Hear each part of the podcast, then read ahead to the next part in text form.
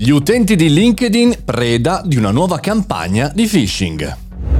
Buongiorno e benvenuti al Caffettino Podcast, sono Mario Moroni e anche oggi parliamo di una notizia interessante, parliamo di sicurezza informatica, in particolare di phishing, perché su LinkedIn è arrivata una nuova campagna denominata Duckdale che permette di in qualche maniera andare a recuperare i dati su LinkedIn di un amministratore di pagine Facebook e rubargli l'identità. L'ultimo report di Checkpoint Software dice che LinkedIn è ormai, diciamo, l'obiettivo privilegiato di questa tipologia eh, di attacchi. Come avviene? Molto semplicemente veniamo contattati su eh, LinkedIn con eh, la possibilità di scaricare un P D F tramite chat, un P D F che sembra abbastanza eh, normale, diciamo, con qualsiasi tipologia di scusa, quindi non c'è una sola scusa, ci mandano, ci ingaggiano e ci fanno scaricare questo P D F con dentro dei dati. Sembrerebbe in realtà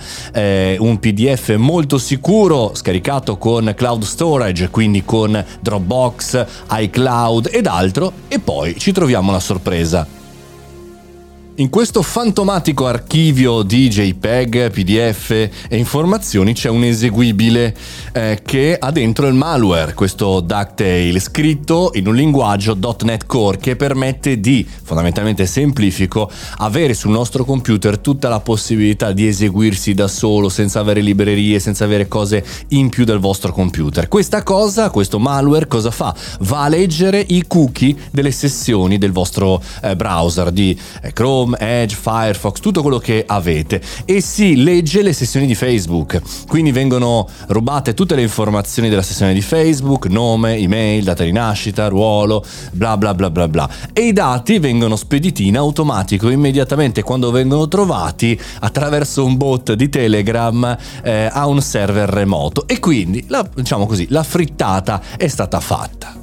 La cosa che mi stupisce di più di questo, eh, questa campagna è che c'è una cura eccezionale nella scelta delle persone a cui eh, rompere le scatole, a cui cercare, diciamo così, di fare questo, eh, questo phishing, questa, questo aggiramento, perché scelgono coscienziosamente persone che hanno un ruolo in azienda, e quindi udite udite, orecchie alte per i eh, social media manager e chi si occupa di advertising, di persone su LinkedIn che gestiscono pagine eh, Facebook, oppure lavorano per aziende importanti e gestiscono la comunicazione e la pubblicità, e quindi mirano loro, in qualche maniera ci dialogano con un essere umano e cercano di portarcelo a casa e con la modalità descritta prima.